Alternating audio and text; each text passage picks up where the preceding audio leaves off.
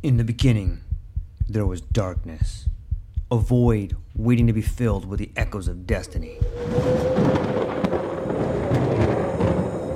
From the depths of time, legends emerged. Heroes forged in the fires of adversity, their stories etched in the fabric of eternity. Through the sands of ancient deserts, across the vast expanse of galaxies, and amidst the tumultuous waves of the ocean, their journeys began. But amidst the chaos, there arose a whisper, a call to action, a beacon of hope. Now, as the world holds its breath, a new tale unfolds, a story of courage, of triumph against all odds. Join us as we delve into the depths of imagination, as we embark on a journey beyond the realms of possibility. For in every tale lies a lesson, in every legend, a truth waiting to be discovered. This is not just a podcast, this is an odyssey, a quest for knowledge, a quest for inspiration, a quest for the very essence of what it means to be human. Welcome, dear listeners, to a world of infinite possibilities. Welcome, dear listeners, to the True Life Podcast.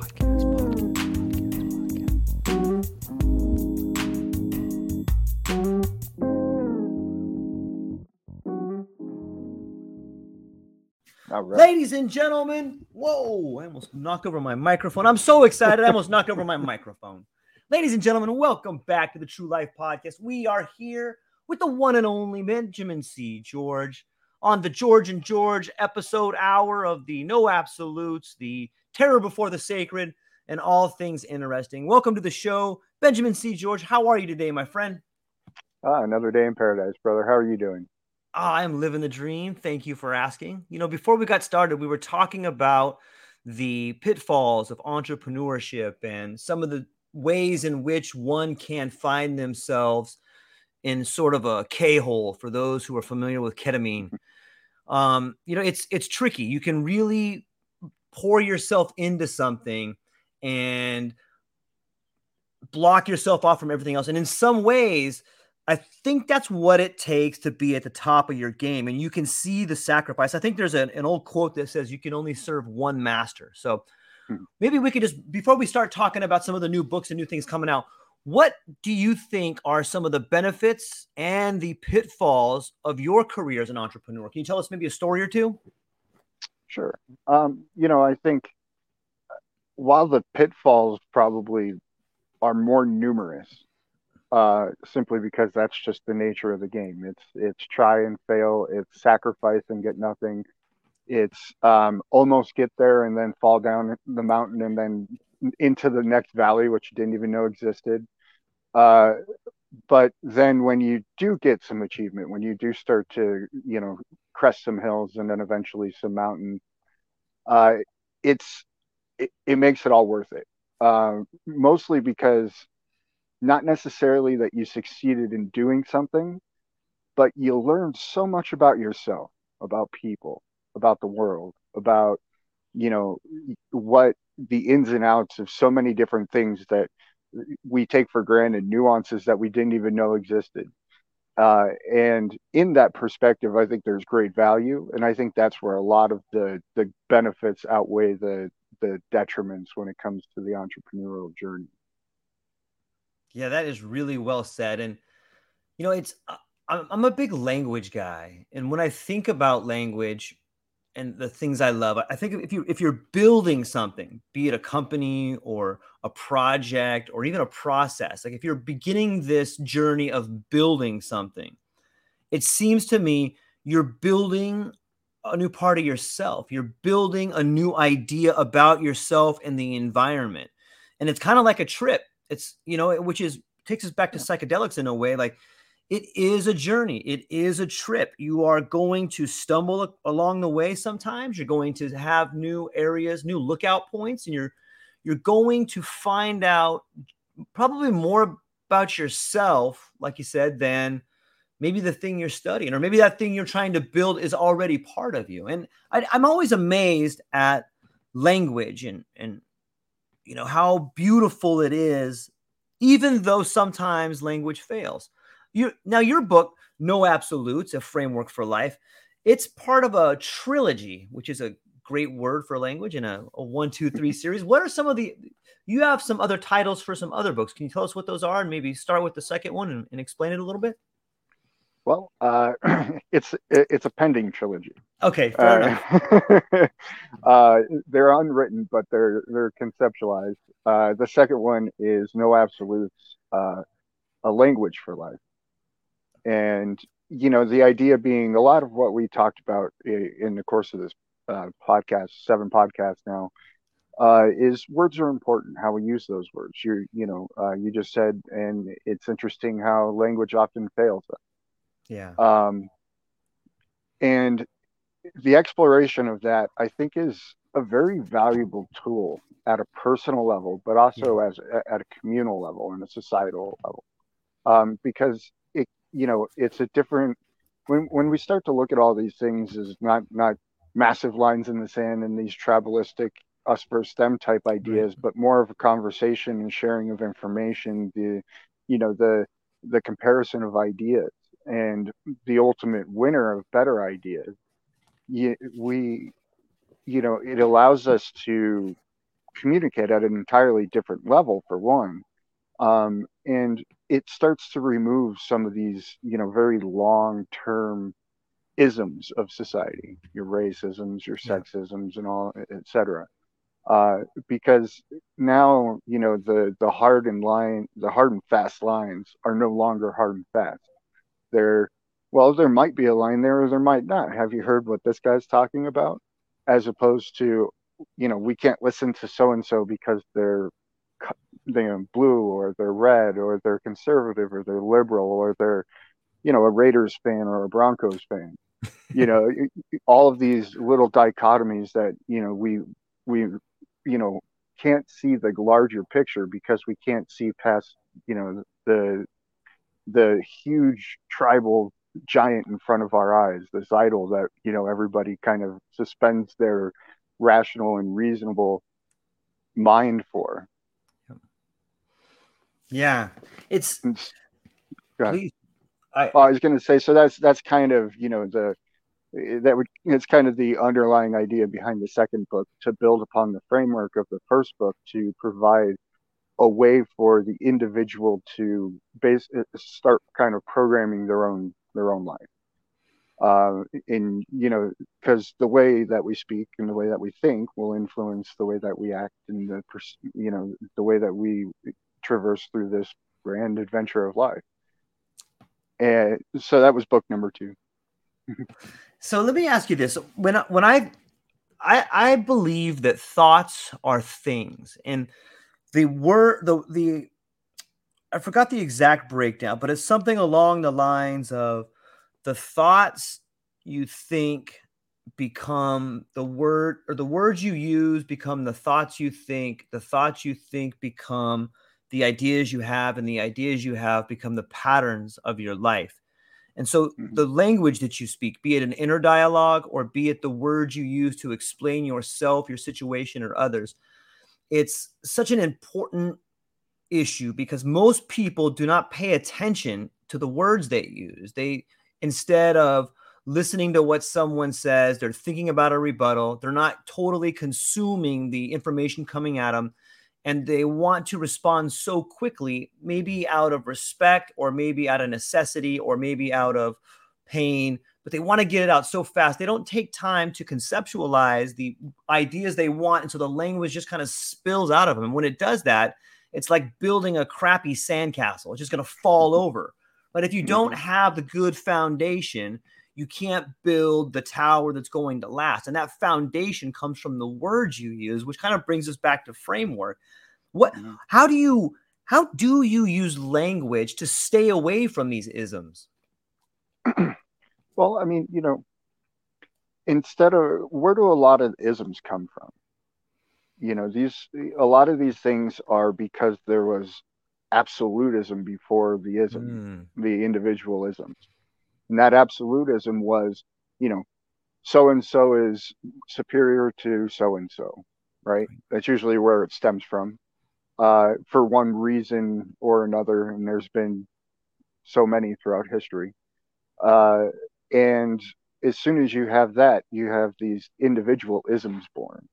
And so the, those absolutisms of, you know, you know, one person's better than the other, you know, which in my experience in my travels, I I would say there's I've never seen a single piece of evidence to support any any notion of that. Um, but you know, it, those are things that bred these ideas into society, and to the point now where you know they've lost a lot of their potency because they are used just so willy nilly. You know, yeah. they're thrown at everybody these days. Um, but at the same time, when people are constantly focused on those types of words and framing their perceptions and the things that they see in life in that context, you know, it, it's no surprise that you end up with just an increasing chasm of divide that we're seeing on a, you know, pretty much a daily basis. Yeah. It's fascinating to me how some of the things that are supposed to bring us together tend to be the things that divide us most. And when you look at something as powerful as like religion, let's say, let's just let's just throw this monster out there. so, you know, here's this beautiful idea that we are all part of the same organism, or we all can find something greater than ourselves to believe in to point us in the right direction. And all of a sudden, it is.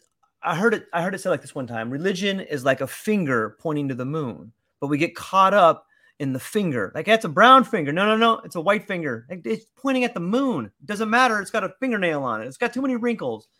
And it seems if you look at that metaphor that way, we get caught up in the smallest details. I think mm-hmm. I think it was Freud who said it was the uh, the ego, the the monster ego of the mundane or something along those lines. But we get caught up in these mm-hmm. small little details and then we fight over those. And I think that that's one place where we could work on our ideas about language to help forge a better relationship with each other. And it what what is it about these small details that act like gaps or containers to push us into a small box? What do you think that is?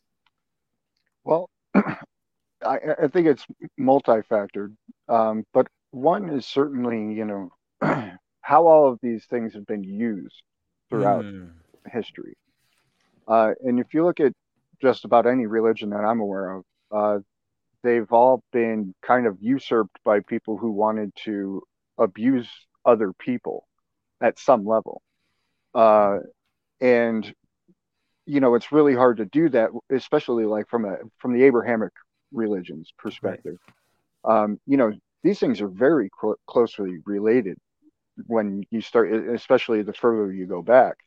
Uh, and so how do you differentiate yourself from these people who are just over a mountain back in the back in those times? Well now there has to be something different in our you know our understanding our our you know our translations our you know what our priests interpret you know there has to be some difference there. And then eventually those little differences because they allow people to maintain gain uh, control and power and resources and wealth and all of these things that humans seem really obliged to, you know, pursue. Mm-hmm.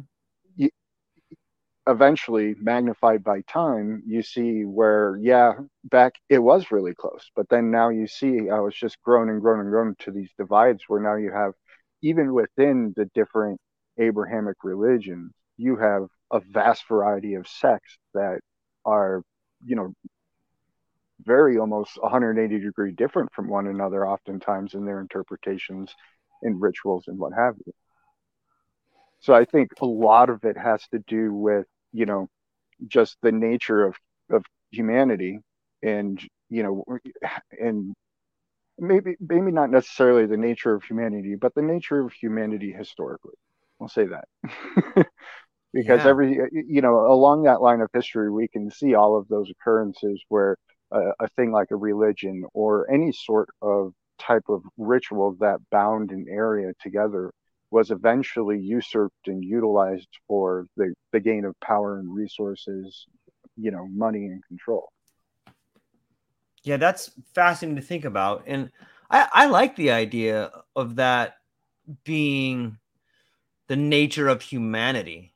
You know, I isn't human like human nature has to be pretty close to the nature we live in, right? And so if if we look at nature and we see this constant cycle of expand and contract, you know, whether it's the earth mm-hmm. spinning or it's the glaciers moving forward and then retreating, it seems too that that human nature would expand and contract. And I think we've seen that through the rise and falls of different humanities. And why wouldn't that be true with major concepts like religion? Like you see it expand everywhere and it gets bigger, bigger, bigger, and then it contracts, and then it gets bigger, bigger, bigger, and it contracts. And I I think that's similar to language too. I mean, there's all these different languages, and then all of a sudden everyone starts, you know, be, be it through uh, a pandemic or a asteroid hitting or or whatever it, it seems that that idea ideas go out and then they have to come back in just like the tide right? It's if you start well, thinking about it it's everywhere. As above so below. Yeah really well put. And and so you know these things are they are seemingly cyclical but i would say they're more helical in nature. Um and you know you'll notice this this wave pattern throughout everywhere you look just like you were you were about to get into the whole spiel. You're like oh my gosh it's the waves too and it's the you know it's the blowing of the trees and yeah. it's the yeah. And so you know and you know it's radio waves. It's how we're communicating right now so you know we have wireless signals and those are those are waves that are you know allowing us to send information across airwaves another wave right and so yeah. in all of these mediums in, in so these interactions the the the ebb and flow that you were describing is a really interesting phenomena because you know that ebb and flow like with an idea or something you know it'll get to that place where it's just like aha it's like an accepted wisdom and then it'll fall out for the next idea and mm. you know it's it's an interesting evolution if you like start to look at a bigger picture of things throwing stuff like computing and you know the evolution of technology and all of these things and you get to the point where you see that a lot of these ideas the you know our our new products our new designs you know the the myspaces of the world you know things that come into this massive thing and then dissipate um it always it, it it's continual but it's not just cyclical it always advances the notch right? mm. and then it goes around and then it advances the notch and then it goes around and so you have this you have this kind of almost helical motion of things because it does always we're, we're always kind of seeming to move perpetually forward in, in, in all of the in every way that you look at these things right even if you go back to religion what we started with you know now people it went from religion being everything to it was you know it looked like everybody was going to be an atheist come the year 2000 to there's been a much larger interest in the re- in I wouldn't say resurgence of re- in religion necessarily, but an interest in religious study, right? And I think that's the next tick up in that cycle of things. Yeah, it's almost like you said. It's it's like we're coming around to being more whole. Which when I think of whole, I think of holy. You know, and and the idea of the holy, and that that brings me to this point. I was I'm curious to get your take on this. I, I was listening to a, a pastor yesterday, and he mm-hmm. had recently been part of an experiment at John Hopkins University with psilocybin, and it was it was a little bit like the Good Friday experiments they had back at Harvard back in the day. Mm. And this guy, he gave his he he's he gave his um he told about the experience that he had and and he equated it to he had mentioned that prior to having the experience, he had never taken mushrooms before, and he was a pastor for like the last 15 years. And he said that he begun, he equated it to just like stuff you would read from a lot of different scholars. And, and this particular point was that it was a for him, it was like the sixth day of a meditation retreat. He started to feel his body. He started to feel the blockages leave his body. He felt like different mm-hmm. sensations in his body. And during his experience at John Hopkins, you know what what I might call the encounter with the alien or the encounter with God or hearing a voice in my head. He just explained it differently. He said he was being spoken to in tongues. And I could relate to almost everything he said, but he used a different vocabulary to describe it. And what mm-hmm. I found really fascinating about the end of it was that after this process, he started up like a new type of church. And he thought that he he started up this nonprofit where he wants to bring back to the Christian religion the sort of Eucharist, like the mushroom as a Eucharist, and he wanted mm-hmm. to start having these retreats and bringing pastors in and and he goes, you know, I, I, think it would be great if I could open this up to the Christian community. And he, he was specifically talking about Christians, and he wanted different pastors to come to this place and then go back and tell their tribe. And it just made me start thinking about like, wow, what an uh, what an amazing cycle of bringing psychedelic the psychedelic experience back to religion so that everybody can see it mm. and have it in that context. That could be pretty powerful. On one hand, I was thinking that, and then on the other hand, I'm like, man, this guy's just knocking on the town. This guy's knocking on the door to Jonestown over here. But it's such a beautiful way. Like I, I, try not to see that Jonestown aspect of it because I think it has a it holds a lot of power. But what do you think about that coming back into religion and psychedelics and, and maybe moving it back together, something like that?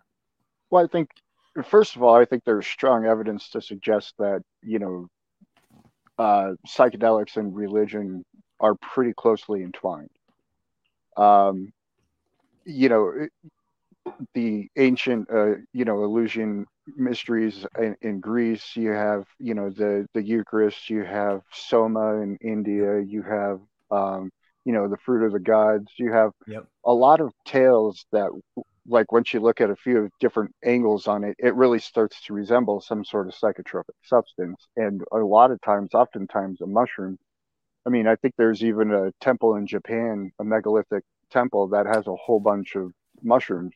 People call it the penis temple, but it has a whole bunch of mu- big mushroom statues. And so, I mean, if that's not a sign, I don't know what it is. yeah. Um, so I think there is a strong connection historically between psychedelics and religious. Uh, and then, you know, fast forwarding to what you said about how he interpreted it as being spoken to through tongues. You know, I find it very interesting in you know going down the psychedelic journey for years and being around a lot of people who've done it as well. Um, people, their interpretations, uh, especially when they get to those like first heroic doses and things mm-hmm. like that, where they really kind of they hit that like aha moment. Um, you know, it's always filtered through the lens of their of their learned experience. Right and so you know like when you for him you know that is such a foreign sensation his is his mental association of foreign sensations is through the a biblical context of people speaking in tongues right so i you know i could see how that would you know that's kind of how his how his trip how his experience developed um so but fast forwarding to you know now um I, you know, I love the idea of people being open and receptive and experiencing these experiences. The problem is, is they can go to Jonestown so fast. Yeah. And if you look at if you look at religion, a lot of religion already is knocking on the door of Jonestown. They're just waiting for a moment, essentially. I mean, you know, it, it it's just wild stuff you know, where people are being fleeced and you have, you know, crazy ma- manipulations. And then if you were to throw a psychotropic substance into, you know, somebody who has a 5,000 person congregation who's already fairly rabid and, and completely, you know, mind fucked already. yeah. well, you're going to have problems pretty quick. Um, so I, you know, I think I the idea is great. I think just like it says in you know most religions, it's it should always be like a personal experience, right? Yeah, yeah. And I think that's where a lot of this, I think that's where a lot of the religion side of things, you know, ends up in direct contest with all of the psychedelic shamanistic experiences is because eventually you get to the point where you start asking the very uncomfortable questions um, in a in a place like that, and you know pe- people who you've known for 30 years will look at you sideways real fast. Uh, so I think there's something to be had there for sure. Uh, you know, it's something I've certainly had conversations with people about uh, in recent years too, um, just because of the legal nature of how that's all going. Um, so, yeah, I, I think it's I think in the future we'll definitely see a a new kind of maybe Eleusinian mysteries type idea evolve around a place. Like instead of a Vegas, a city of sin, you have some other city in the desert that's the city of enlightenment, you know? wow. Yeah. Yeah. I, I, w- I've been thinking about this for a while. And I, like I, I've been like obviously I've been talking to cool people like yourself who have a different way of looking at life. I've been I've been I'm hopeful I've been talking to some people from Cirque du Soleil, and I, I would really love to pick the brain of someone who not only performs there and interacts with the crowd, but someone who puts on the show for the crowd and thoroughly understands the relationship between a performer, the crowd, and the shared experience. Like in my mind, I coming back from California recently, I went to this vineyard, and all I could think of was like, oh my god, this must be what Eleusis looked like you know, imagine like a vineyard and there's all, you know, just valleys and valleys on both sides. And then there's this amphitheater. Imagine mm-hmm. going there and having with this. Now you would have to have probably a, a invite only or something to begin with, but right. imagine filling an amphitheater with some of the best performers and having I don't know maybe like an eighth of mushrooms where you're you're you know you're not bazonkers or anything and you're not at the top of the mountaintop like taking in everything, but you're definitely at a heightened state of awareness. And then you you as a group you watch this play you watch this performance this potential greek tragedy where someone loses a child and all of a sudden you're transformed from an individual that came to watch and be part of the show to being a member of the society and feeling the pain of the people next to you i think it has the ability to to be a ritual that transforms people you know and it's I really think there's something to be said about the ritual that one can not only view but participate in. I think those two things mesh together, and I think mm-hmm. that the, that bridge is through psychedelics and it's through a new Eleusinian mysteries. And I, like I've really been thinking about that quite a bit. What, hmm.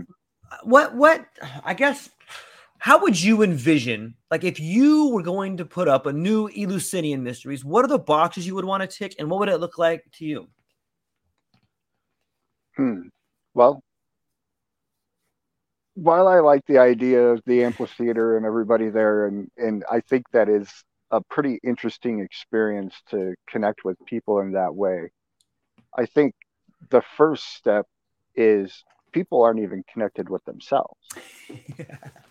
It's so true. Uh, and I, you know, I, and it took years of pounding on the wall before I finally found the front door um, but you know, after you connect with yourself, then I think those types of experiences, like throughout maybe like a given period of time, like a couple week period of time or something like that, I think those would be great to kind of foment, you know, a grander, you know, social conscious idea.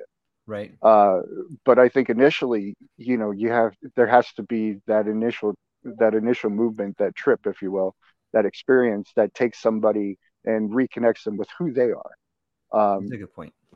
And I think you know doing that is uh, well, uh, you know, I have a recipe. It's a three day experience. you kind of have a like you you have something that you've been working on that is similar to an Eleusinian experience, and that's the that's pushing your body to the edge while on a, on on taking mushrooms. That's got to be its own ritual and experience. It is. Um, you know, it was uh, with the intent to have a vision quest, the you know, kind of in, in an old school way. The first time I did it, and I succeeded, and you know, and then on top of that, had very a large insight into a lot bigger of a picture. and so you know it's a continual thing just as all things are but it's one of those things where you know most people will be like okay how do i take mushrooms well you take yeah. you know anywhere from like three to five grams if you really want to go for it and go sit in a dark room i think that's a terrible idea personally i think you know you start with you know you you aim for that amount after the course of like two three hours and but you go in 45 minute intervals and you exercise and do something physical and in the sun between all of these ingestion periods. And instead of not being able to move off of bed all of a sudden you'll be running up mountains while you're thinking in your head and singing out loud and didn't realize that you forgot you haven't been breathing. So i think there's a different way to do things i'm gonna i have to try that that experience like i, I it, it always makes me so thankful and and and sometimes i think about mm, like there's so many there's different ways for different individuals to get to a certain point. point and, and in a way like i was talking about how mushrooms can bring people together but there is this sort of solitude where you have to find your own way it's almost like you have to create your own lightsaber in order to mm-hmm. fight the battle that's right for you and and I think you're 100% right. Like I, I think maybe being a little bit further on our journey or trying or being down this road before that I know that I have forgotten what led to this journey. And it's like you just don't start over there. Like you got to mm. start way over here, man. And, and, you start at the beginning and you start with the first page and the first sentence, and then you digest that. And you can't start people at the middle of the book. I'm, I'm glad you brought that up. I it's easy to forget where you started at.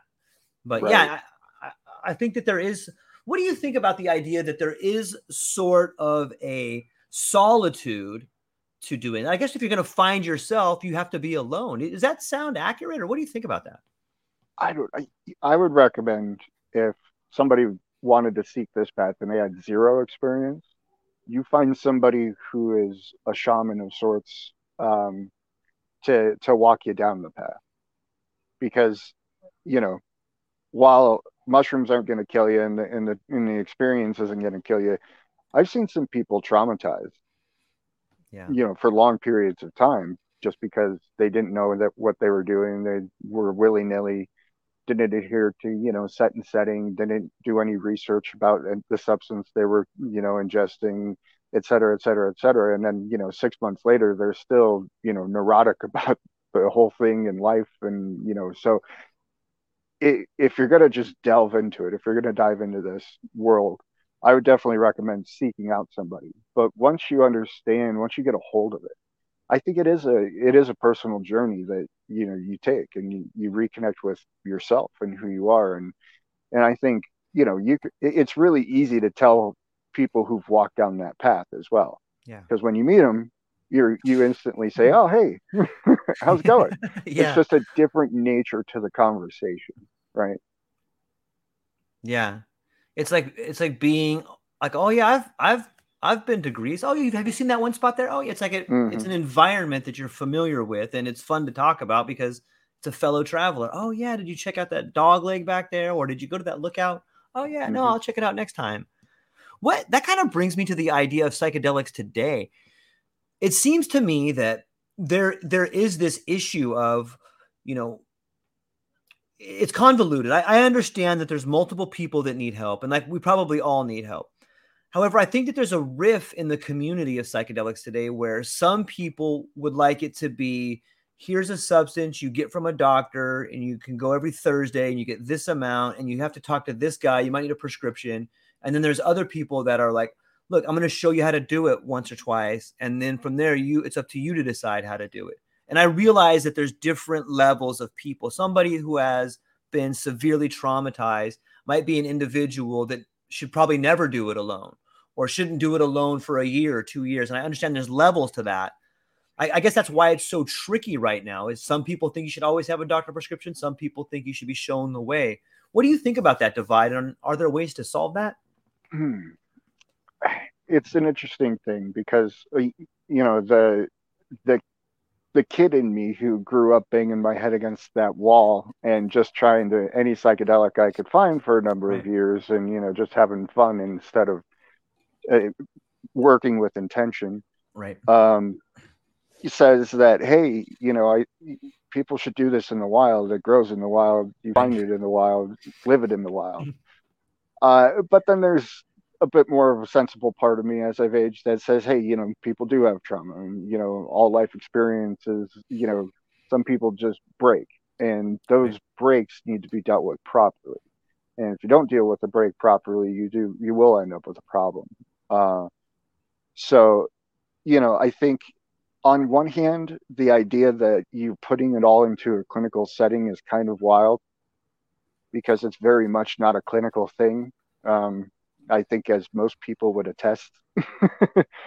uh, and putting it in a, you know, in set and setting does play a huge role into the experience itself. So now, if these places are retreats up in the woods or something like that, you know, that's probably, you know, it's probably fine. but you know, if you're thinking like a hospital room with that's all white and with big old, you know, bright lights shining on you, you're going to have a rough time, I think. Uh, so and then the other side of that problem is is you have the vast number of people you know you, you're going to have if all of a sudden you have you know this is something that gets approved if, you know kind of like a marijuana has at a state level you're going to have all of a sudden hundreds of thousands of people you know utilizing psychedelic substances potentially and you probably want that a bit more a bit more orderly than not. um, that being said, as you well know on psychedelic substances, nobody's inclined to go get in a car and go, right. you know, joyride. Um, you know, most of the time you're pretty much stuck to whatever soft surface you happen to find yourself on about 45 minutes after you after you ingest something. Uh, but you know, that being said, I think there's probably room for both in the world and this this is where it gets back into the whole society thing of things where how's it going to roll out? You know do you have to pay to play the game? You know am i going to mm. have to buy a million dollars worth of licenses and whatnot in order to facilitate this type of experience? Um, or you know is it just that I'm a guy who, you know, maybe there's a state certification test or something like that, right? You know, or, you know, who knows how they're going to do this stuff. Um, or, you know, even when it rolls back to the guy who wants to do it in a church. Well, what, what happens if 90% of the people in the church are fine, but, you know, 10% have a crazy reaction and start throwing chairs at people? you know, where's the liability lie? Where's the insurance? You know, what's the cost of all these things? These are that's when these are when the the societal questions start to arise, right? Um, so yeah, I think that those will be interesting hurdles because unlike a marijuana where people are still relatively lucid, you know, most of the time, you know, psychedelics people can be completely gone yeah. You know, you can snap your fingers in front of their face and they won't even know you're right there. So there's a there is a you know there's a whole bunch of challenges there when you're talking about you know safety and whatnot and safety of patients, you know safety of property, safety of all sorts of things. So I think it's an interesting an interesting development. I think it'll probably start out in those mountain retreats, clinical environments, something that has a hundred million dollar in VC money, yeah. and you know, you know they they're taking you know X amount of people for five thousand dollar retreats for two weeks, right, or a right. week or something like that. Right. I think that's probably how it'll end up playing out, more of a privatized thing like that. Just yeah. because of the massive hurdles from you know a, a communal slash societal perspective.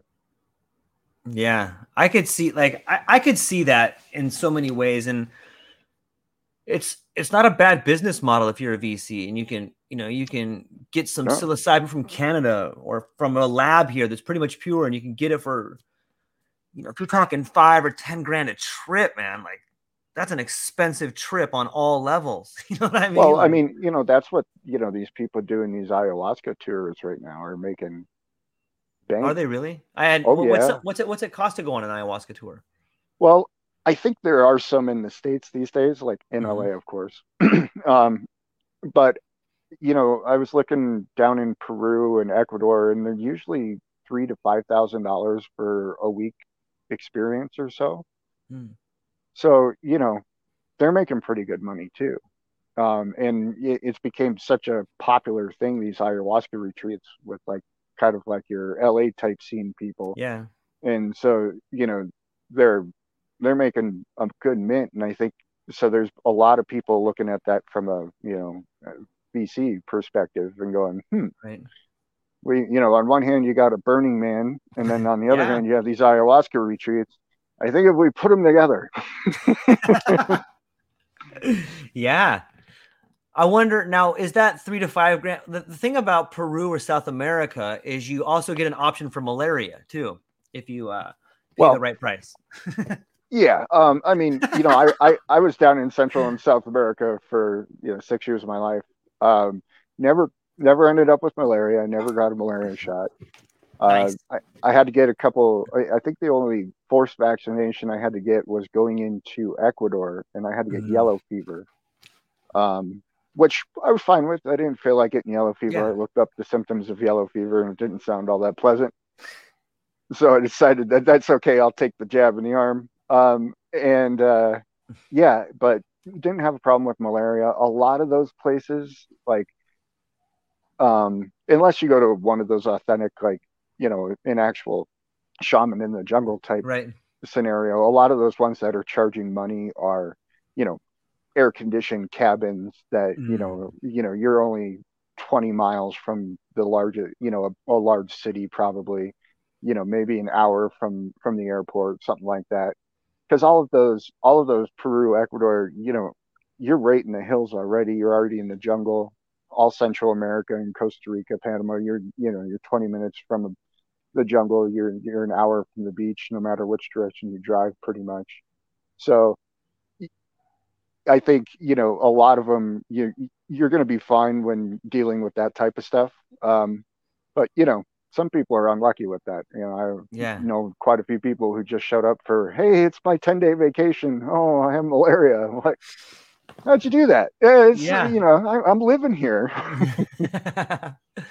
yeah, it's in some ways it seems so romantic to me to be able to do that down towards the Amazon or Central America. That just seems like, and maybe it's just a romantic notion, but it just seems like maybe it's because the literature I wrote or some of the people I follow, but it just seems like that's, you know, where you could have the ultimate experience. But the truth is, you could probably have a really good experience being somewhere comfortable in your own environment. You know, maybe mm-hmm. not somewhere like that. I, I, think that you can get a lot out of that experience if you under if you if you just decide what you want out of the experience, regardless of where you are. I think you're going to get closer to to solving some problems. You know, but it goes well, back to intent, like you said. Yeah, exactly, intent. And you know, when you when you when you start to work intent like you work a muscle, mm, you get you get well you get a lot better at it, and eventually, you know, especially when you're active in doing these things you you're flexing that intent constantly because you're you're you're being forced to interact with if you know not just nature other people and whatnot. And so you know working that intent muscle eventually you get to the point where you're really very much in control of not just your thoughts but you know the the whole experience of the experience. Yeah and you're you're guiding yeah. yourself through it essentially I think it brings us back to the idea in the beginning we were talking about building your own business or building your own company or building your own idea and entrepreneurship. And one thing that I have found about particularly mushrooms is that it does take you to the mountaintop in some ways. And by that, it gets us back to language. Like if you get high, you can look down on things, not look down in a way that's negative or putting things down, but looking down at things from a different perspective. If you know, if you and this this idea of getting high, like you know, if you're going to be in a battle and you want to ambush somebody, you want the high ground. If you want mm-hmm. to see things, we want to get a 360 degree view. You know, the people in the prisons have a panopticons because they're always looking down. So if you mm-hmm. get high, you can see things from a different angle. And that's true of any idea that you have. And I think when people use whatever substance it is to get high, you should be thinking about that. Okay, if I want to get high, I should be looking at my situation from a different perspective. And I think getting high sometimes has this, it's almost like a pejorative. All these people are getting high. Like, yeah, I'm going to get high so I can see things better. And I think you well, can use very, drugs like that to see and make your life a little bit better. Yeah, I, you know, I think it's very much. It's probably still more a pejorative than it isn't.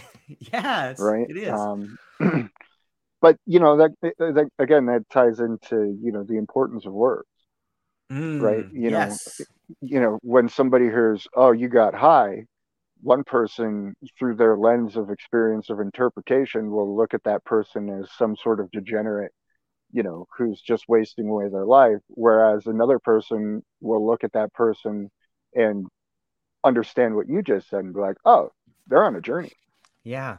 You know and they're trying to see things from a different perspective. Um meanwhile it's the same word. Yeah. Yeah my but all my... the other words influence all those perspectives.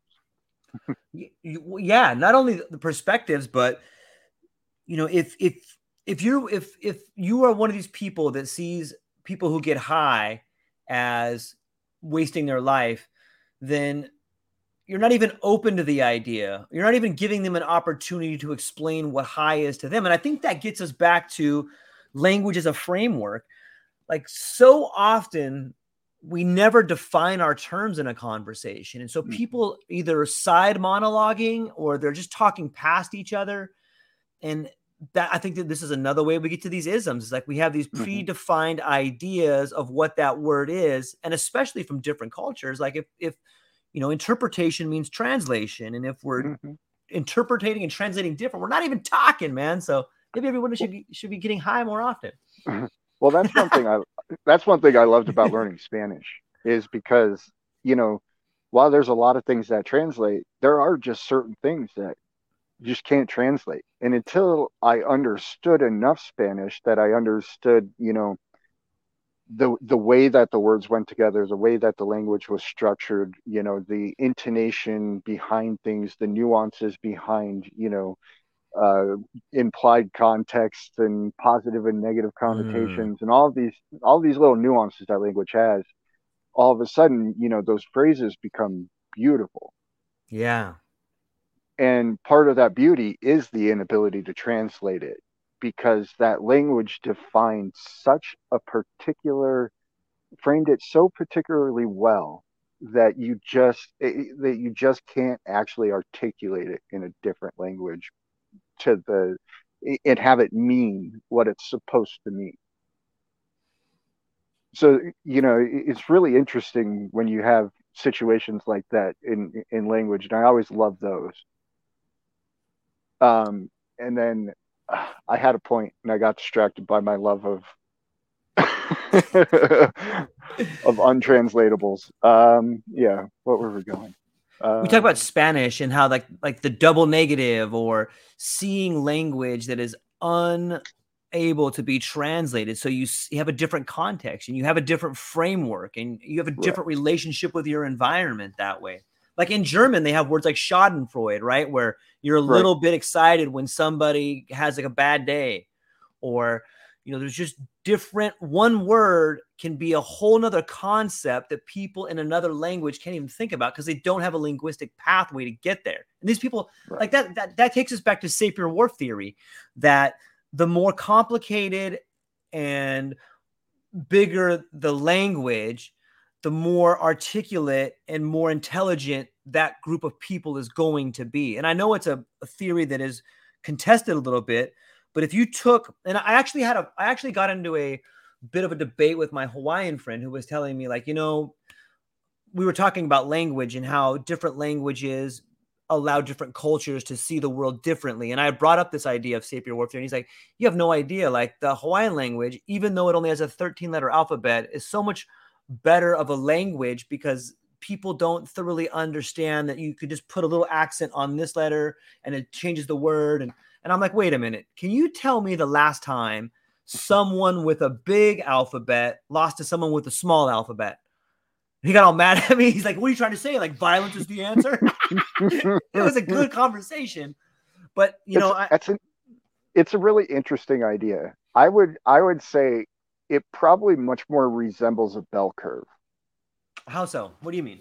I would think I would think that there is a certain saturation point where a language can get too big and too diverse to where it becomes too burdensome to properly articulate something efficiently and then it mm. starts to lose some of its efficiency as as it gets to a, a, larger and larger point just like english right now like you you see it peak or maybe even latin. Latin splintered into like all like france and splintered into all these different languages the same way that there's different dialects of english that have split off into like either ebonics or pidgin you know and there's all these offshoots now. However, mm-hmm. if you listen to Christopher Hitchens or one of these per- people who were educated that thoroughly understand the canon that is the English language, you're automatically like, whoa, this person's smart. You know, even if they might not be, but they have a command of a language. They, it sounds like they are. Well, there was also a, a people were much more eloquent back in the day because yeah. instead of spending time scrolling and looking at our phones, digesting media, you know, the the entertainment of the day was the dinner table. Yeah. It was the dinner party. It was, and and you know, in order to be heard in an environment like that, you had to be able to articulate yourself in such a manner that people that commanded attention and respect, and you know, presented your ideas clearly and concisely. Uh, and we don't have a lot of that anymore even storytellers. You know, if you look back to the days of the Homeric verses where people would gather around and it was always the storyteller. And with storytelling comes cadence, comes eye mm-hmm. contact, hand movement, you know, new words to surprise people to to mm-hmm. think about to think about that. Uh yeah, I I I think there's something to be said about that. There is. And I, you know, I are you a fan of Isaac Asimov? I'm sorry? Uh, Isaac Asimov. Isaac, yes, yes, he's got the uh, the rules for AI or the, the right, right. Did you ever read? Uh, he had a, a, series of short stories called the Black Widowers Club. No, I haven't read that. about that? I know, but I will write it down it, it, it's interesting because basically it takes the idea of the of the old school dinner party um, and kind of puts like a it's a mystery twist on it. Mm-hmm. And so you know you have the guests who are you know a prominent lawyer, you know, a, a doctors, uh, you know, different high stationed people in society uh, and they all come for you know a, a, dinner that's prepared at this at this one restaurant and it's always a different theme. And then each week one person has to bring a guest that has a problem. And that guest will have some sort of mystery for the group to solve. And so they all just sit around talking about different perspectives of it how it could be you know you know done in such a way or how a theft could happen this way and it's and it's funny because it's usually always the butler, the servant guy who is the smartest one in the room who gives them the hint to get the answer. But it, they're wonderful stories. Oh, I, I gotta read. I can't wait to read that. The Black Widowers Club is that what it's called? Mm-hmm. Man, I... and we and you know so we lack. When's the last time you had a, an experience like that where you gathered with a whole bunch of people who were just you know really doing well in their own positions in life and then we're posed a challenge as a group from all those varying perspectives. That just doesn't happen. yeah. I mean, yeah. I, yeah, but think about if it did, because you know, as we were talking about a few episodes ago, you know, you have expertise, but then you have the experience of generalized knowledge. But now you can you can mash up both in in one idea, one room, one challenge, one you know, one debate if you want to take it that route. But imagine if if we were still doing that where instead of you know worrying about somebody's political leanings or whatnot you were just taking the the intellectual experience and sitting down with a group of people and posing challenges to them in interesting ways while in the course of having a good time with in a dinner party and whatnot. What what greater solutions could be had you know what sort of because oftentimes you know it's uh, it's it's that one little thing like i can't tell you how many times i've been had, had a programming problem and i'm talking to somebody who's not a programmer and they say something that's not about programming that allows me to solve my programming problem.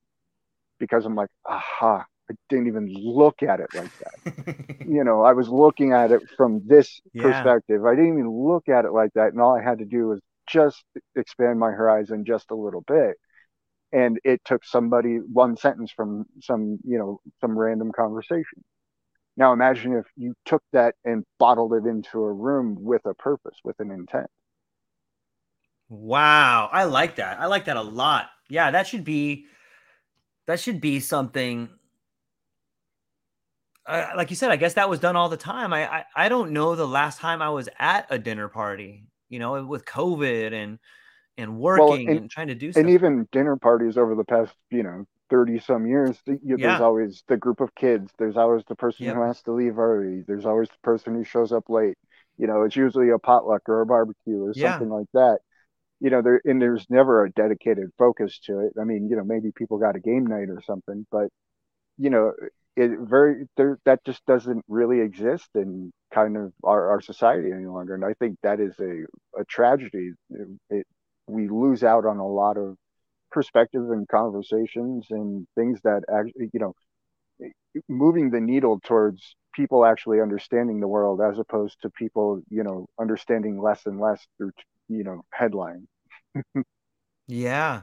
As being their only exposure to what's happening in the world. Yeah, like I, I that seems like the erosion of community too.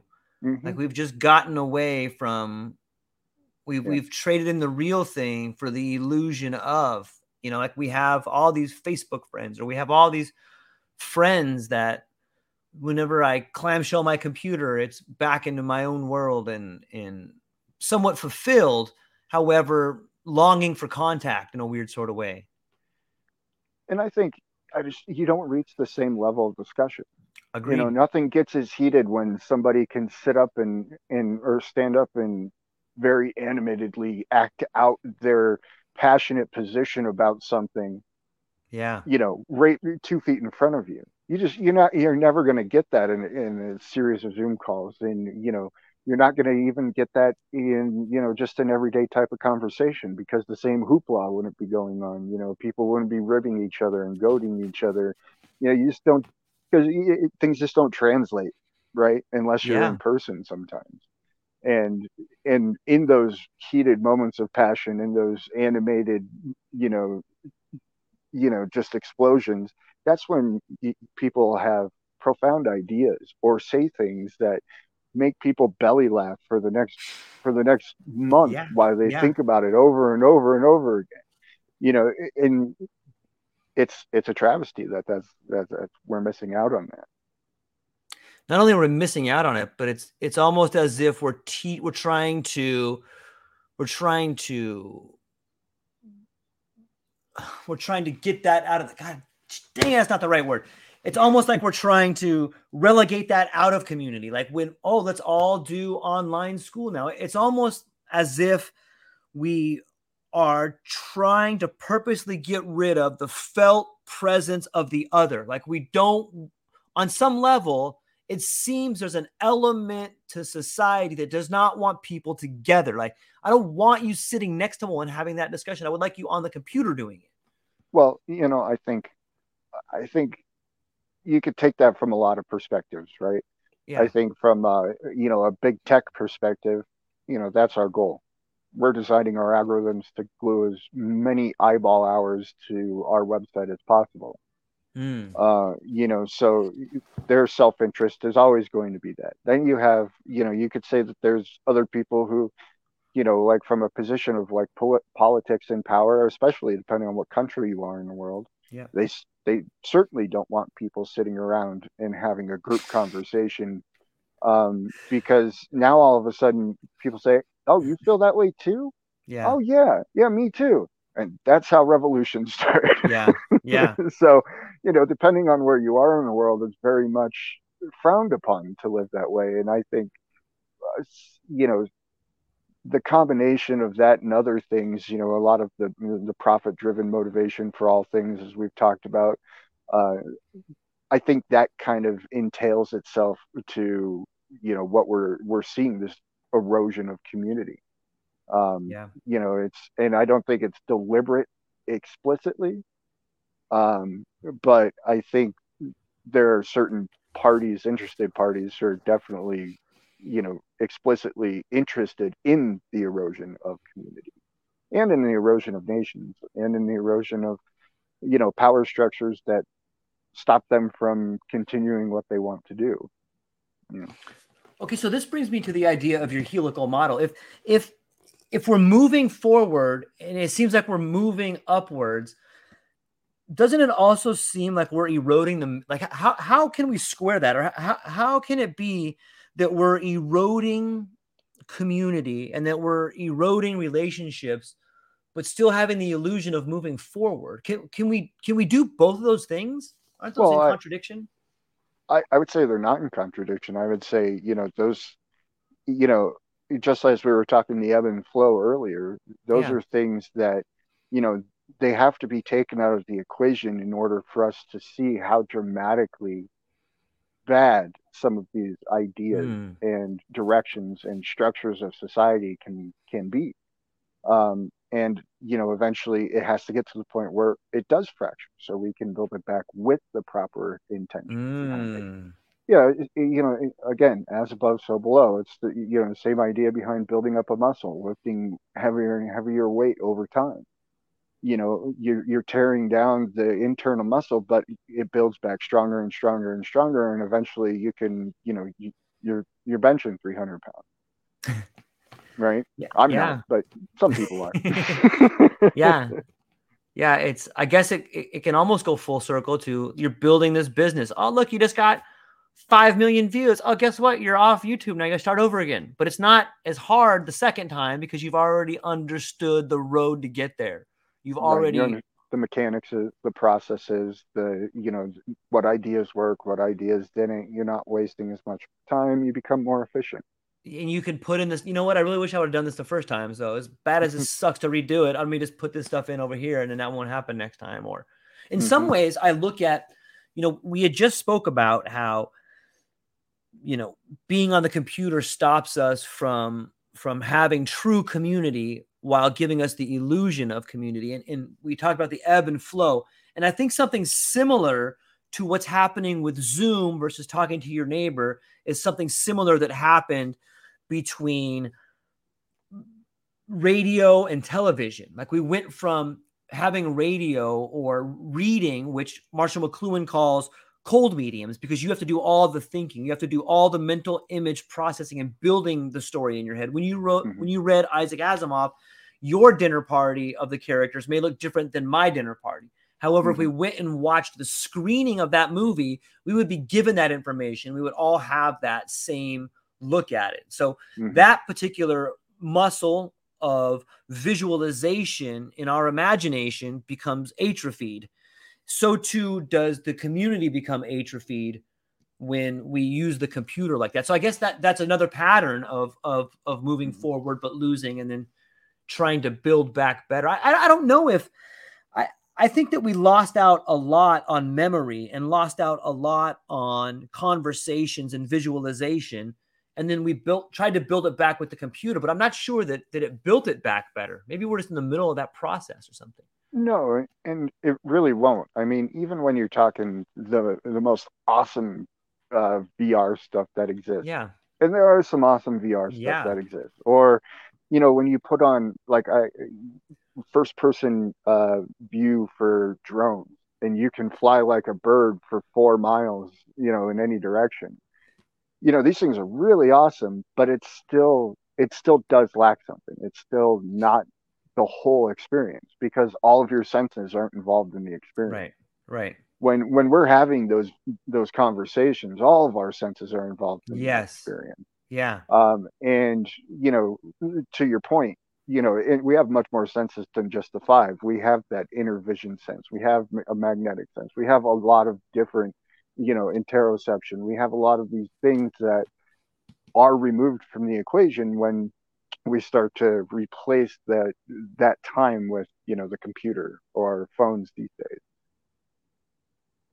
yeah it's it's interesting to think about and i maybe it's just a part of getting older and, and remembering you know i think everybody has this experience when you're younger there's always some old guy that's like ah oh, it's not the same man you kids today or you know mm-hmm. they're, they're living in their ideas and you don't understand that until you start to become that guy or that girl and you're like well when i was a kid and you can see Oh, the yeah. look on the kid's face, like, oh, gee, here it comes again, you know. But I, I think maybe that's that is something that if we're mindful of, we can, especially guys our age or guys and girls our age. I think that we're in a rare position that you can take the lessons that were that your parents or your grandparents lived through. And tran- take out the best parts of them or at least the parts that you know or are told the best and can learn and dust them off and give them to the next generation. I think that there should be some sort of rite of passage for not only kids but for middle-aged people to go through that. Like look now you've reached this age where you're the bridge between the old and the new. One day like you've already you were the new you're not quite the old yet but now your job as a middle-aged person should be to translate those times that your parents had and give them to the kids and you know also tell the old people like hey these kids are doing well. You just don't get them you know but there should be some sort of rite of passage for us to go hey we're the bridge now. You know i, I think that we could benefit from these rites of passage at all ages of life. And I, I maybe that's part of the psychedelic experience. Maybe that's why it's kind of coming back into it. I, I, I mean, you could definitely say the psychedelic experience is the rite of passage. I mean, that definitely, it's one of those things where if it was done in a proper manner in a society that was, you know, not just tolerant, but also supported the whole idea, and it wasn't, you know, in, in, in a community where everybody was on board, was speaking the same language in the sense that they defined their words the same you know i mean there's a lot of nuances that you would have Yeah. to account for but i think if you did that properly i think you you know having a psychedelic rite of passage would be a, a good thing to do um you know when we look back at like the ancient mystery schools or even Yeah. when you look at um you know like the the, the old trade schools when you had you know the journeyman you know and, and all of these things you know those it, it was a similar system you know all of the all of the intermediate you know people in inside the school or inside you know the whatever trade it was those were the people primarily teaching the younger people. Yep. And then you had the old journeymen who were you know overseeing thing and then you had the really old jour- journeyman who ran the whole thing and he would kind of wander around and put his his fine touch on everything right? Yeah.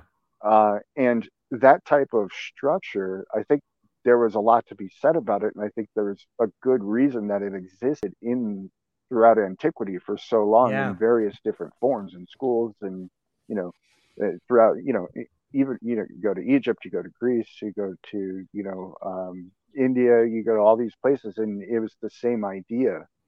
So there must be something to the idea. Is kind of my takeaway from that, and I I- and I would agree with you, and I I think that you know not only that, but we're also we're also really miss the ball when it comes to the elderly in our society. yeah Um, you know, these are people who, you know, they become a, a burden to society because it becomes a cost thing. You throw them into retirement homes to just wither and die when they've lived 80 years of experiences, have untold amounts of knowledge. You know, not only that, they have the knowledge of the previous, you know, two generations Yeah. before them. Yep. And you know you're just gonna and yeah you don't want those people teaching 30 kids. You know that's not what you want but sure you know a, a day in the garden with somebody who spent 50 some years of their life gardening every day professionally would be would be beneficial to anyone right?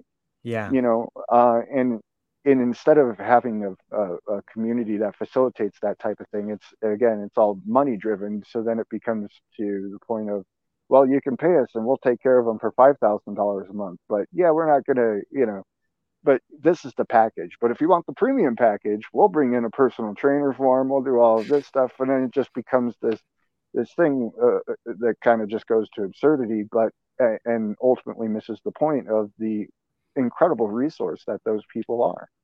Yeah. And it also you know it detracts from you know those people's experiences their life. You know it used to be one of those things respect your elders which yeah. i'm more of the idea that respect is earned but at the same time there is a lot to be said about that you know and it's not the respect your elder it's respect somebody who's been able to live this long for one. I Yeah, think that's where that's where it starts from. But then also, you know, you know, have some respect for the some summation of experiences that that person has. Because undoubtedly there's going to be at least a few more than likely a lot more that you have no concept of. And those are all could be valuable experiences for you. So I, and I think that's just another one of those where we really just drop the ball, you know. And it seems wherever education comes up, we really drop the ball. yeah, sadly. I agree. I, I think that there's something to be said about that structure, and you you can still see it. So I mean, you can see the fact you can see the the architecture of it. Like if you look at like a, a good school, you have like maybe the, the the professors who should be the wise men or women and then the teachers who could be the journeymen and then the the students. Like you can see the structure. Is just that and, and, maybe this is what happened maybe this is why it got this way is it, it just like all structures it tends to become corrupted unless you do the hard work of repairing it from time to time. And there's mm-hmm. people in positions of authority that are there because of who they are how much money they have Whereas we've gotten away from the meritocracy of it. Like this mm-hmm. person should be teaching that. That person gets it. And what makes a teacher? Should someone in their 20s be a teacher? I mean, have they had enough life experience to really be a teacher?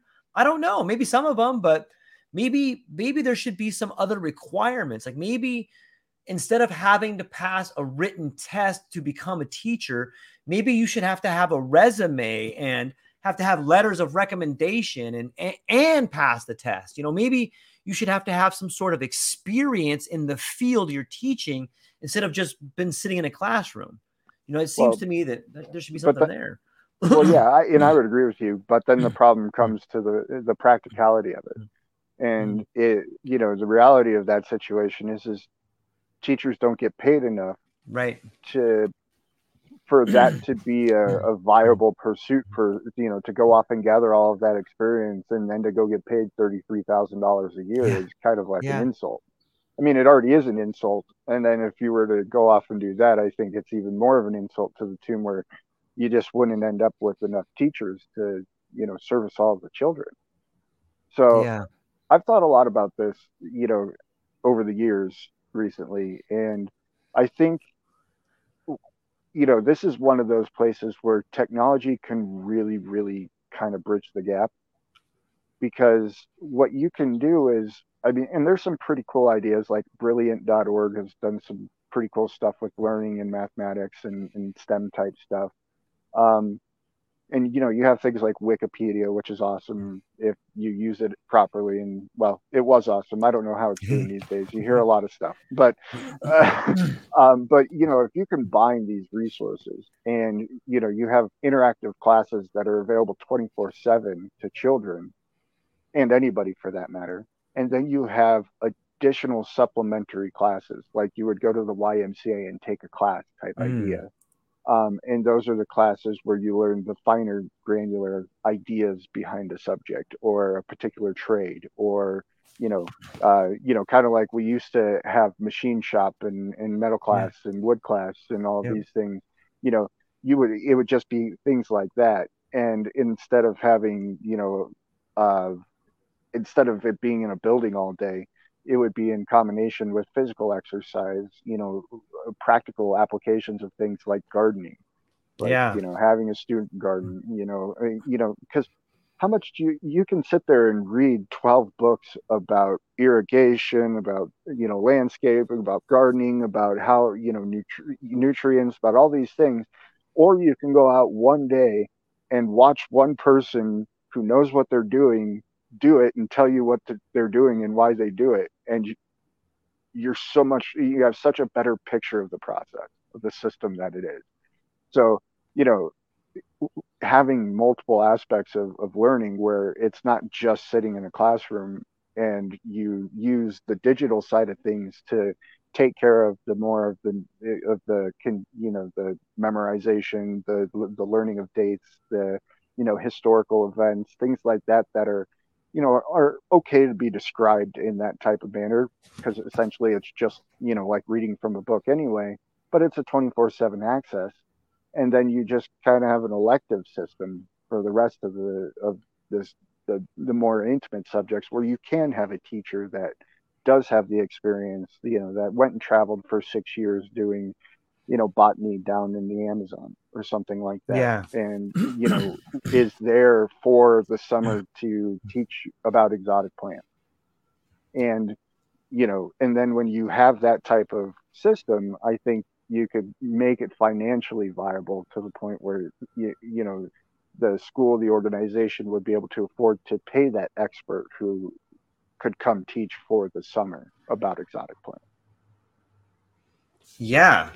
See, this is a brilliant conversation. I, I really think that we are at the forefront of shaping education. And I think that's a big part of of the chaos right now is if you look at mm-hmm. traditional education, regardless of well, I can't say regardless, but it seems to me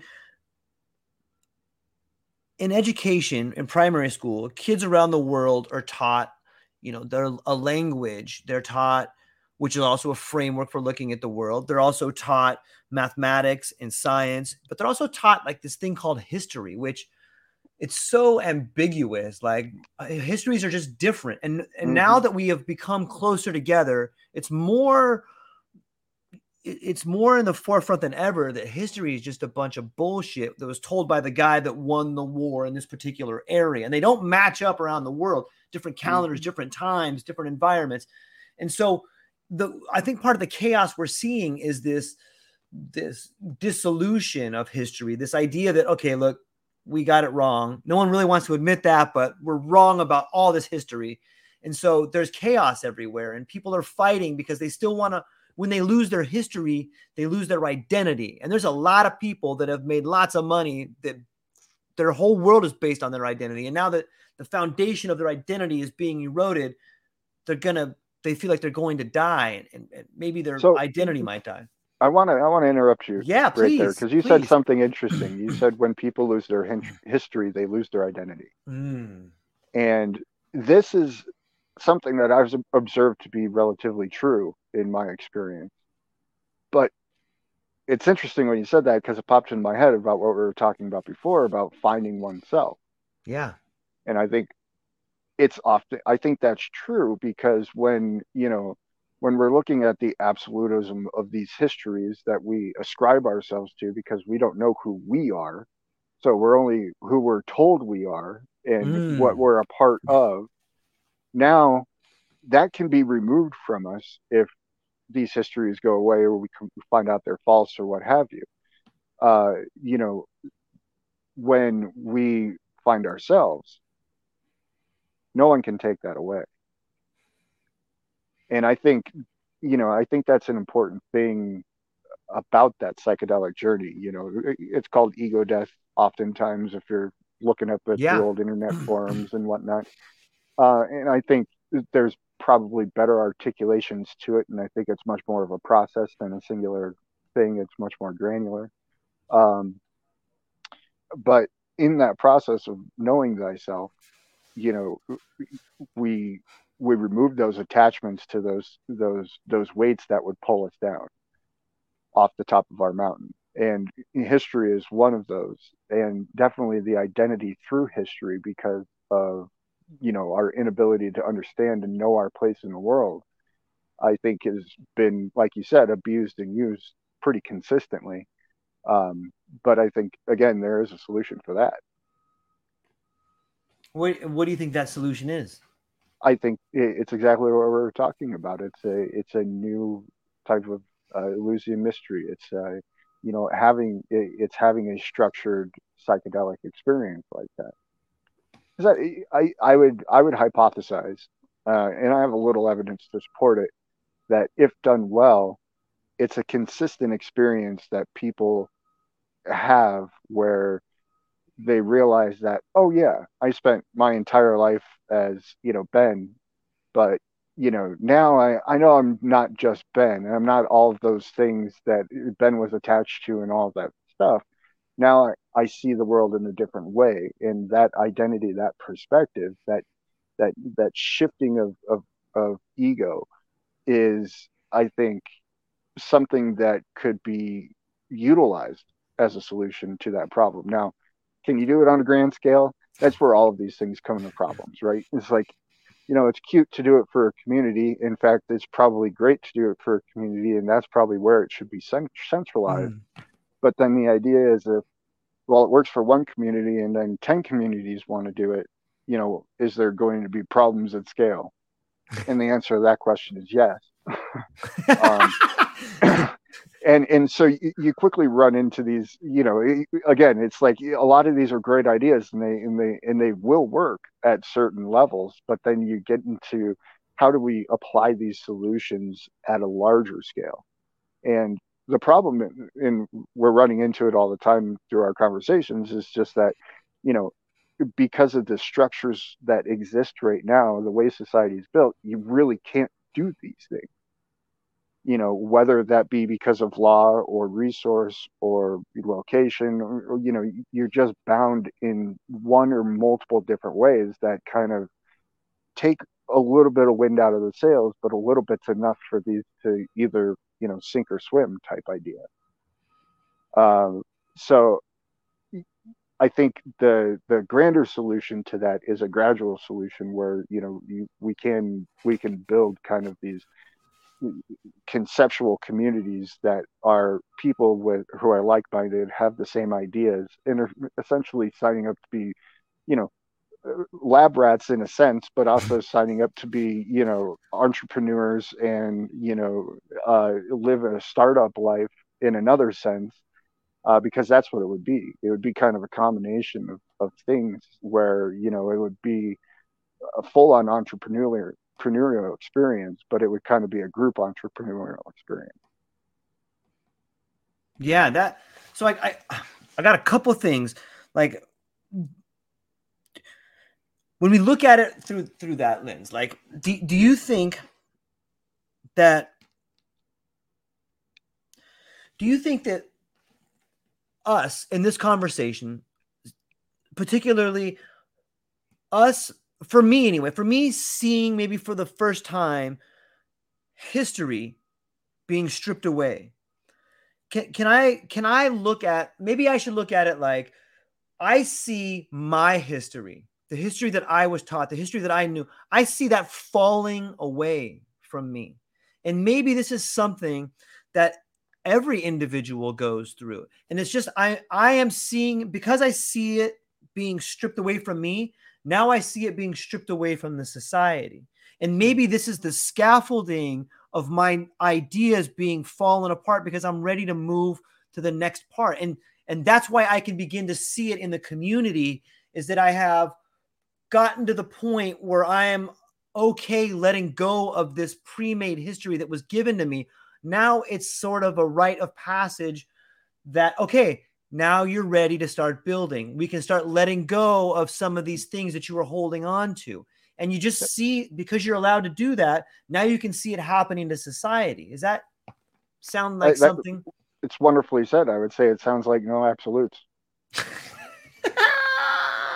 Thank you for that book. Thank you for the framework. Yeah, it's I I I can't I know I say this all the time, but I I really enjoy having someone to talk to about these ideas because it does help me understand where I'm at, where my family's at, where my community's at.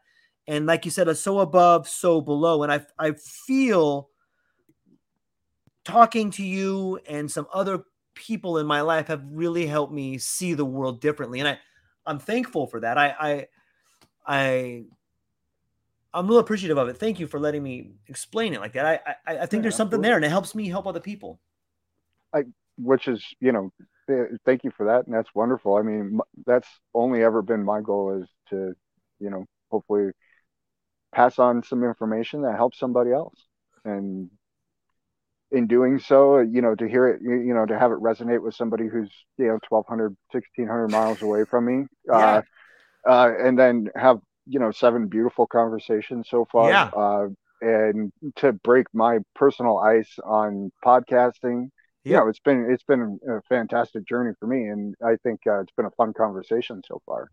Yeah, I I agree, and I, I it's been rich and rewarding, and I like just just going back for a second. I, I really think that that has maybe this is something everybody goes through. Maybe this is something that is taught in in different well, mystery schools like that. You know, I, absolutely. I, you know, there has to be there has to be the acknowledgement. Uh, you have to let go of your previous attachment. You have to. You have to. You have to. I, I mean, it's it's one of those things. It's if if you if you if we go around this cycle and you don't release your previous attachments, you don't go up to the next notch because yeah. they weigh you down. Um, and so then you're just going around the toilet bowl, and you and you know, that's not fun. yeah, yeah, it's it's not. It's so rewarding, but at the same time, it's scary. It's hard to let go of things yeah. because you're not quite sure. But I'm looking at my bookcase right now, and it's just sometimes I just sit in front of my bookcase like this and look at all the damn books and start being like, what is it that's tying all these together? And it's like, dude, these are all stories that I have read and in a way lived through by reading them and, and consuming them. And then all of a sudden you realize, hey, here's my book in my bookcase. What does my book say? What part of my book is a amalgamation of all these people's books? And then you start thinking, like, you know what? I've I've participated in all these lives of these people. And you start seeing the things come together and you think about history. Is it fiction or is it science? It's both. And I don't know. I'm excited for the future because I can see the scales being ripped away. I can see mm-hmm. the rocket leaving the launch pad and like the parts coming down as the explosion happens. And it's awesome to be investigating these parts. But I'm super excited. Me as well. I think it's, you know, it's a very interesting time. Yeah, uh, I agree it's you know it's not without its turbulence for sure um, and but at the same time you know from just like who i am as a person you know to if i was to wake up when i was 12 years old and you were to tell me that the world was just going to keep on going hunky dory and there wouldn't be too much chaos and you would live to about 85 90 years old and then you kick the bucket and it's just going to be the standard average thing versus it's going to be a wild ride. Yeah. My 12 year old would take the wild ride every single time. Every time. Every time and right. I think you know, twelve year olds are a bit more close to the, the natural human condition. It hasn't been uh, nurtured out of us so much yet. yeah, but stay curious, right? I think that that's mm-hmm. some of the best advice you could ever give anybody. Indeed, I, I agree. Yeah, Benjamin C. George, absolute blast, my friend, and I feel like the conversations are getting better. I got, you know what? Let, let me. You got a few more minutes. I got some questions yeah. here that people wanted us to talk oh, about. Oh, sure, absolutely. So we got a we got our good friend True Patriots, and we got our friend the uh, Metallic Man. And these guys want to talk about some topics that are happening right now. So let me just fire these off at you here. We'll start with this guy, my friend True Patriots, right here. He's asking us the big topic of the day is the FBI and the 87,000 agents in America coming our way. What say you about the FBI raiding our the uh, the Trumpsters Mar-a-Lago Palace and then the mm-hmm. 87,000 agents? Let's start with let's start with the first one, the FBI. What do you think? Well, you know, it's it's such a it's such a dicey thing uh, to have these federal agencies that don't have a re- uh, some form of mechanism of removal of power structures. Uh, it's you know it's kind of the same idea with you know the people who live in DC on the Hill. You know they yeah. tip they they're the makers and shakers. You know it's not the elected politicians it's the people with all the connections to all the lobbyists who've been there for 20 years who can make five phone calls and get something added to a bill at midnight before it goes to the floor tomorrow. Uh, and the same type of infrastructures and uh, you know ability to circumvent channels, if you will, uh, exist in all of those alphabet agencies. Um, and you know, so what do you say about him rating Trump? I really don't know. There's, you know, unless they announce something, I, you know, it's really interesting the timing of everything in relation to midterms. Uh, and along with everything else that's happening in the world in relation to midterms, when you factor in what people are projecting to be, you know, a, a high Republican turnout, and now you try to, you know, you, you're doing everything you can to stifle that. From a political perspective, makes a lot of sense to me. I mean, and that, that's how those people operate. Uh, so, you know, is it is it a coerced action? Probably, just because of the the corruption in the institutions themselves. Uh, but beyond that, I mean, you know, I don't think it's like any grand signifier of of you know like a crossing of the Rubicon or anything like that. Yeah, I on the topic of on the topic of the FBI and three letter agencies, you know, it wasn't that long ago that you know Hillary was getting invested for her server, and it wasn't that long ago that Watergate happened. And I, I think what you're seeing is a lot more of the same. You're seeing, but it's it's like you said, for those for those people that are watching this FBI invade Trump, you're just seeing the power structure from a different angle than you did when you were a kid. It's been happening this way. This is the way power right. works. It's mm-hmm. just now you're over, now you're getting to see it from this level instead of this level. And pretty soon you'll see it from this level and then this level. But the song remains the same. And instead of focusing on the, the idea of the FBI invading Trump, I think you should try to focus on seeing it as for what it is. It's a group of unelected bureaucrats trying to get your attention over here so you don't see what's happening over here. Right. Like it's a show, it's a reality show, and it's becoming more and more bread and circus than it, it needs to become more wild and wild to keep your attention so that you don't focus on that which is coming your way. As far as the 87,000 agents, look, the the amount of money needed to run the operation is is escalating, and that means we need more people writing tickets. yeah, the the eighty seven thousand agents thing, which you know, troubling with that, it was forty five hundred firearms and five million rounds of ammunition. Yeah. So not only are they hiring eighty seven thousand agents, which you know they say if you make first they said I think uh, you know they're not going after anybody but billionaires and millionaires. Then they said it was anybody who makes uh, over four hundred thousand dollars a year. But I would hazard a guess that the most likely scenario, based on IRS statistics, which is like, uh, you know, the in, in your tax bracket, I think the people who are most likely to get audited are people who make uh, from forty to hundred thousand dollars a year, and if you claim the earned income tax uh, rebate, you are four times more likely to be audited than anyone else. Uh, so when you look at those statistics and then you add 87,000 agents to it, and then you subtract the amount of millionaires and billionaires in the country, there's a lot of people that are coming for the middle class. Yeah. And then to arm them is kind of interesting. I mean, I understand to a degree why you would arm IRS agents, but I don't know. 4,500 guns sounds like a lot. Sounds like a Pinkerton militia type thing. Yeah, yeah, I agree. I, I, I mean, the most the people who have the most money also have family offices, and they don't operate in one currency. They have banks in every country. And, yeah, yeah, they're yeah. protected. You're not going to get yeah, their exactly. money. Yeah, and, and then, and and then the, the tax laws are written in such a way that it doesn't matter if you declare that you're going after millionaires and billionaires. You're just going after millionaires and billionaires who didn't pay the right accountant. Yeah, that's all that. That's all that is. Yeah. Uh, and again, there's only so many of those people, and it certainly isn't 87,000. I think the last time I I checked, there was only uh, 33 some thousand millionaires in the entire world. Wow. So far far cry from 87. yeah yeah. Yeah, I, I I think that the world of politics is fascinating to watch, but you should be mindful that you know you're you're you're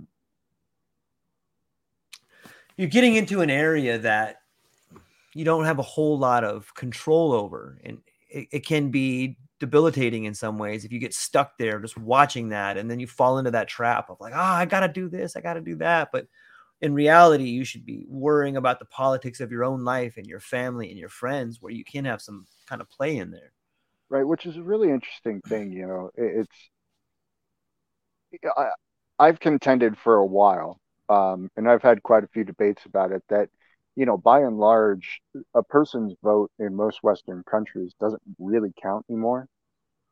Um, now, where that argument kind of breaks down is where you get to really local level type right. stuff um, just because that's much harder to manipulate and it's much less valuable on the other end to get a, a payback from.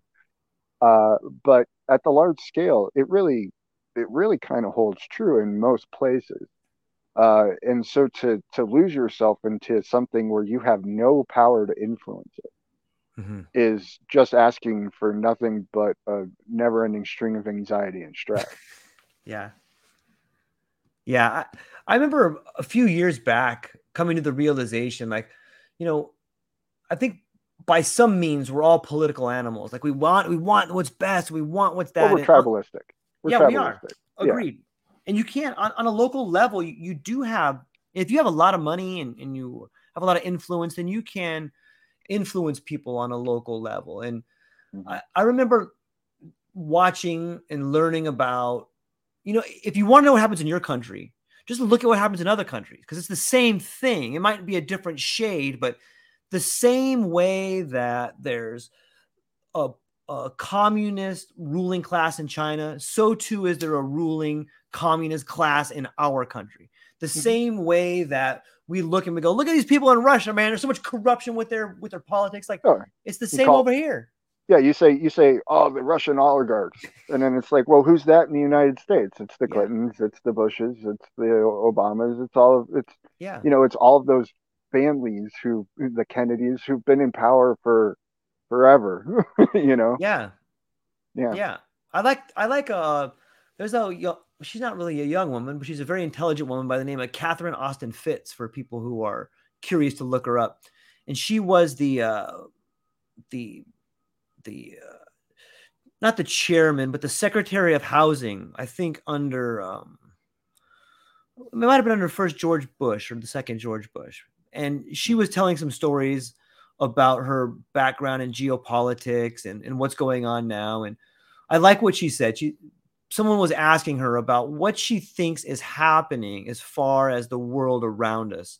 And is it is it the Western people that are the problem? Is it Europe and the United mm. States, or is it China and Russia? What about these lines of division?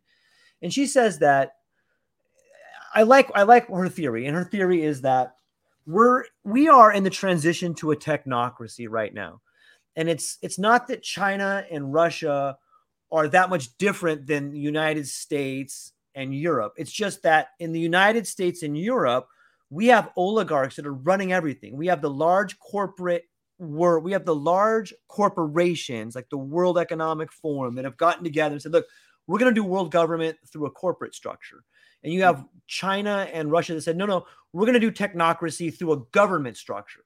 But regardless of what color the car is, the world of technocracy is here. It's this world mm-hmm. of data driven ideas mm-hmm. through behavior and licensing. It's just, and, and you, if you look at Russia, you go, oh, well, look, they just, they just pulled Jack Ma aside and said, listen, you're not going to be the billionaire running stuff. We're the government running stuff. And over here we have right. the oligarchs running stuff. So it's it's black cat, white cat. They both catch mice. Indeed. So. And I no, I think that's a I think that's an interesting outlook on it. And I, I would agree. We are moving towards a technocracy. We've, pretty much been there. And I think that's why we're seeing the erosion of nation states and yeah. the fracturing of things. Um, and yeah, and to that point, it's nobody's the bad guy. It's it, and it, and it ties into our previous conversation yeah. where it's you know society took a took its revolution around yep. things, and now it's time to notch up. And yep. you know, it's just like we don't have any monarchs anymore that are pulling all the strings. Yeah, we sure have. We have a couple figureheads still sticking around, but you know, they're pretty much the last of a dying breed. Yep. Uh, and then I, you know, it'll be uh, probably a time not in the too distant future where we'll look back and the idea of nation states, and there might be still a, a couple kicking around, but the idea is becoming a dying breed. Yeah. Um, and I, you know, I, we've talked a lot about language and I, and you know, communication, and I think part of that is is just you know the underlying force, if you will, is the the the simple act that we're all talking to each other now. So while we have lost a lot of the communal aspects of the dinner table and the dinner party, what we we have gained the ability to have conversations at a global level and you know that you know because we've started having those conversations i think that's why we're seeing the next the next edge up in our cycle here and i think that's you know that's why the things that are bad are now showing themselves as being very bad. And everything's breaking at scale. We're seeing the fractures of all this stuff because now we can communicate. We can have a conversation be like hey did you know this was happening? No i didn't. How could that be happening? I know, right? and and so that changes. And then when you know that and then when the local thing happens somebody goes oh no no no no no no no no no. I i heard about what they did over here. I don't we, we shouldn't do that over here. Mm-hmm. uh, and so you know that cha- it changes that those conversations and it's been changing those conversations since the advent of global communication i think. You know we're just we're in that we're we're part of that fomenting of that change. Yeah.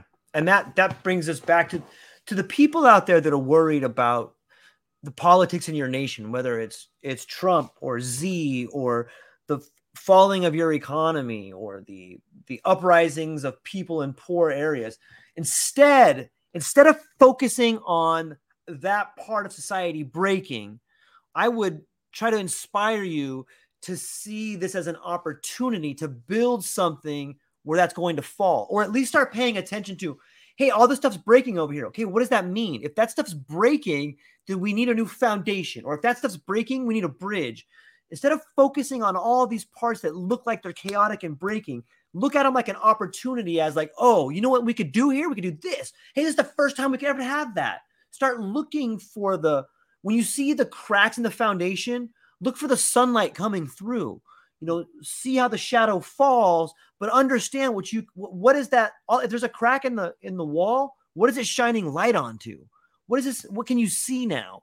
What is that shadow showing? But see it as an opportunity, and it, it'll take away the anxiety. It'll take away the stress and replace it with a glimmer of optimism. Whenever you see a crack in the foundation of the wall, see it as sunlight shining through instead of something breaking down. And you'll start finding that the people around you are more of an asset than a liability. What is this person upset about? Why are they upset? Oh, I see why they're rioting. And then you can find that common ground to build something on. And I, for my friends right here, True Patriots and the, the Metallic Man, look, we all got strong opinions on on things that are happening, but see them as opportunities, not to opportunity, not to do something opportunistic to someone against you, but an opportunity for yourself to grow. And I think you'll see the world better.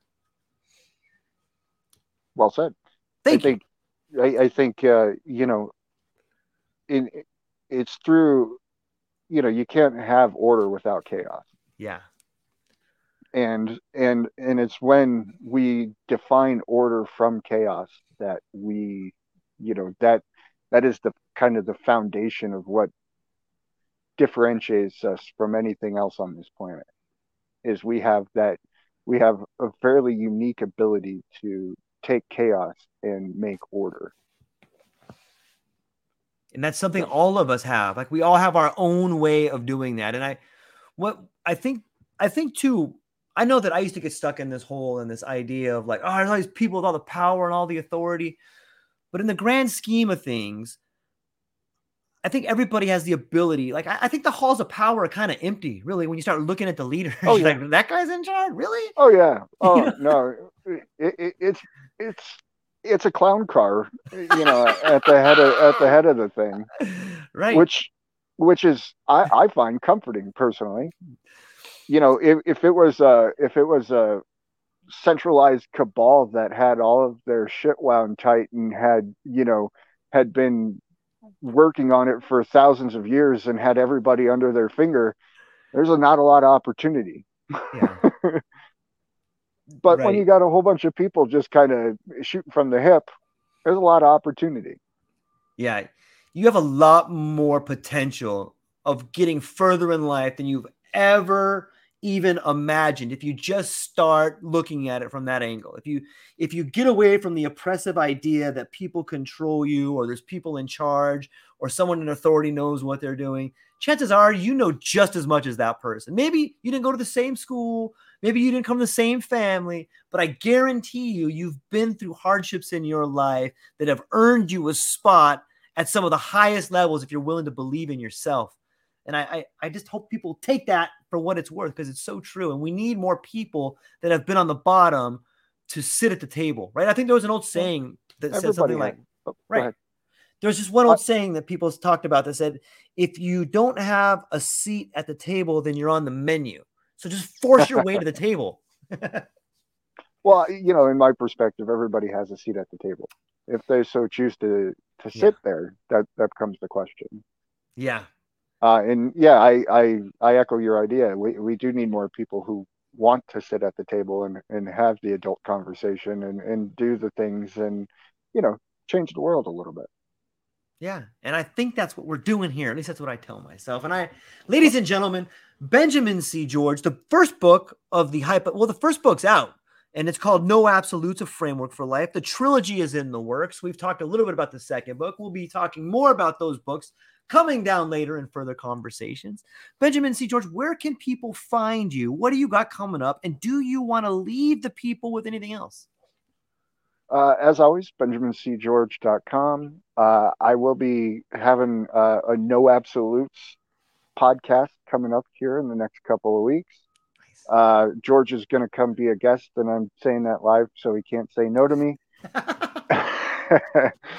and uh, yeah, uh, you know, looking out into to the world right now, especially right now, it, it could be a completely chaotic thing. But when you bring it just to yourself, your family, and you start looking at things and you remove the absolutes from your life and you start taking things with a grain of salt and looking at things through perspective and lens and realizing that the words that you use identify not just your thoughts but your actions and the results in your life.